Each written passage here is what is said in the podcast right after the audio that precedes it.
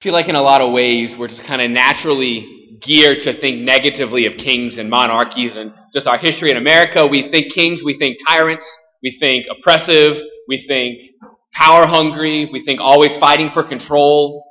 Um, we, we think the monarchy is like something outdated, antiquated. We've now moved on to the better form of government and the democracy, right? We leave that in the past. We're always moving forward. There's very few good kings. When we think of, like, for example, I think of like King George. We don't think well of him. Napoleon. We typically don't think well of him. Even in the scriptures, there's there's a big negative bent towards monarchies in general. We think about like Pharaoh as the king of Egypt. He's known for being oppressive, putting the people of Israel into slavery. Not people we don't like we don't like Pharaoh. He's a negative guy. Think about, for example, King Herod the Great, who, when Jesus was born, slaughtered all the, the, the all the boys two and under in, in his attempt to maintain power, to crush anything that might challenge his authority. His son, the other King Herod, who killed John the Baptist, who persecuted Jesus at the time of his passion. Think about Pilate and Caesar and all these people who are affiliated with monarchical rule. We don't think well of them. In the Old Testament, Israel was a kingdom. But without, except for maybe like David and Solomon, almost every king of Israel was thought of as a bad person, an evil man who led the people of Israel away from God. The monarchy in Israel was not a good thing. That was almost like a, other than David and Solomon, a dark period of, of Israel's history. So it might be weird to say that today we're going to honor Christ as a king when everything, both in the scriptures and in our own context, seems to think poorly of kings. Why do we want Jesus to be a king? The Jews and the Pharisees brought Jesus, they had him arrested precisely because then they, that's what they told Pilate. This guy's saying he's the king of the Jews.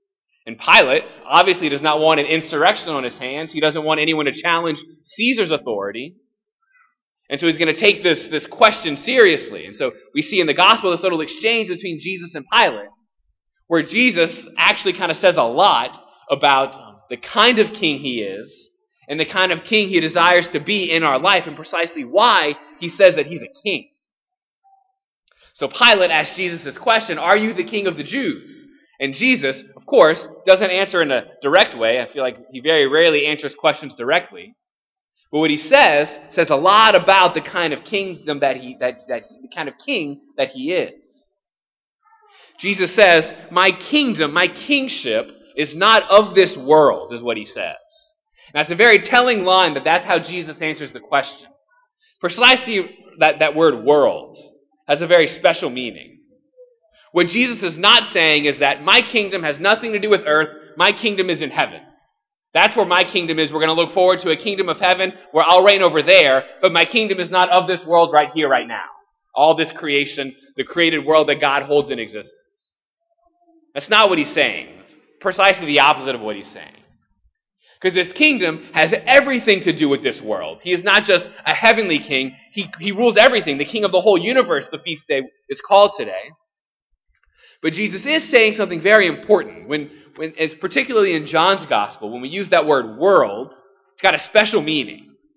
What it means is this world apart from God's design, apart from God's creation. So we say so he's a worldly king, not in the sense that he doesn't have an earthly rule, but in the sense that he rules not a, he, he always rules in accord with what God intends, right? So when he says, My kingdom is not of this world, you can, we can rewrite it and almost hear it as my kingdom is nothing like any other earthly kingdom that you've ever seen before. My kingdom is nothing like Pharaoh, nothing like Pilate, nothing like Caesar, nothing like Herod. My kingdom is nothing like that. And he says, if my kingdom was of this world, if my kingdom was like that, then my followers would be fighting. Because all of those kings and all of those kingdoms are marked by violence, power, control, I have to keep everything, and I have to fight everyone who's going to challenge my authority. That's what Jesus means. He says, if my kingdom was of this world, we would have violence going on all around us. But my kingdom is nothing like any other earthly kingdom that you have ever seen before. My kingdom, his kingdom, is on full display with everything that happens after this little dialogue that Jesus and Pilate had. Jesus' kingship is marked not by his crown of, of gold and crown of power, but by a crown of thorns. He sits not on a, on a, on a golden throne of power and authority and control, but, but he ascends the throne of the cross. He shows us by that sacrifice the kind of kingship that he is. Not marked, not marked by oppression, by fear, by control, by power, but marked by self sacrifice, marked by suffering, marked by love, marked by a willingness to give of himself for the sake of the people whom he loves. That's the kind of kingship that Jesus proclaims to all of us today. And that's precisely why Jesus says, I'm a king, and that we're not living in a, we're living in the kingship of Jesus and not in the democracy of Jesus. Because in a democracy, the rulers, the, the, the presidents, the prime ministers, the representatives, they in a sense are held accountable to the people they serve, right? If a president or a representative does something we don't like, we can vote him out. And we can take that power away from him. A king's not like that. A king can't be voted out. He, in fact, is the opposite. He's not held accountable to the people that he serves, but he is the one who orders the people who he serves and the, the people who he rules over. And if we're honest, a lot of times, we might rather Jesus to be like a president or a prime minister or a representative. I would much rather, a lot of times, Jesus bend to my wills and desires instead of the other way around. Jesus got to be held accountable to what I want. God, can't you just bless my desires? This is what I want. If you can make that happen, that'd be great. And if I could say, and if you don't, well, then we're going to go to somebody else who will, right?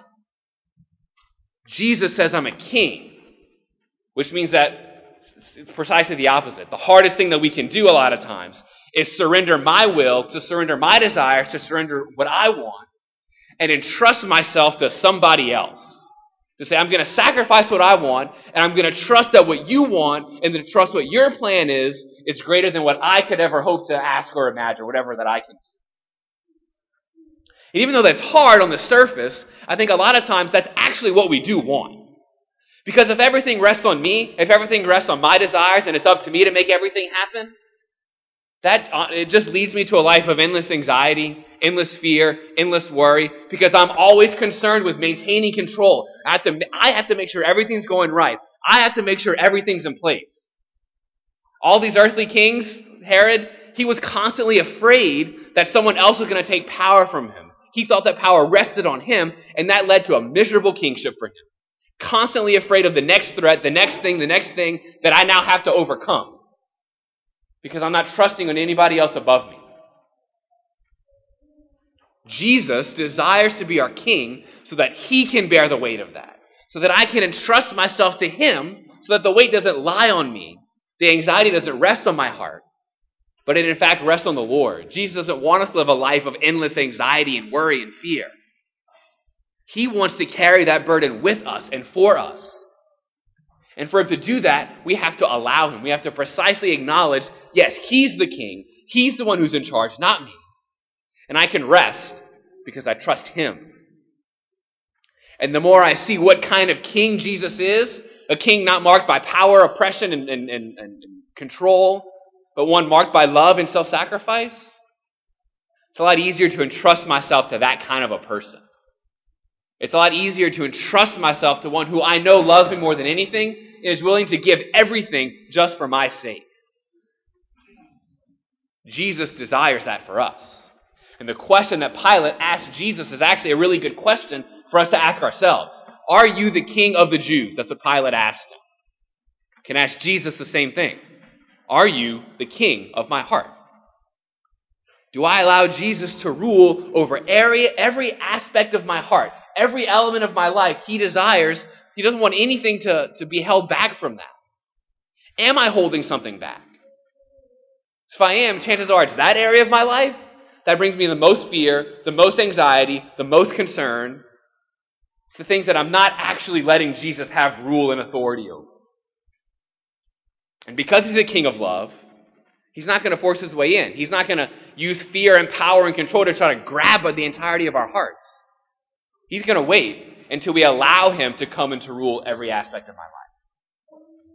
So today we celebrate and, and remember that Jesus is truly the king, and we remember what kind of king he actually is. The invitation is to whatever that area of anxiety is, whatever those things of my life that bring me that fear, and trust that to him. Truly let him be the king of everything. That's where we find true peace, and that's where we, um, we experience the peace that the Lord desires us to have.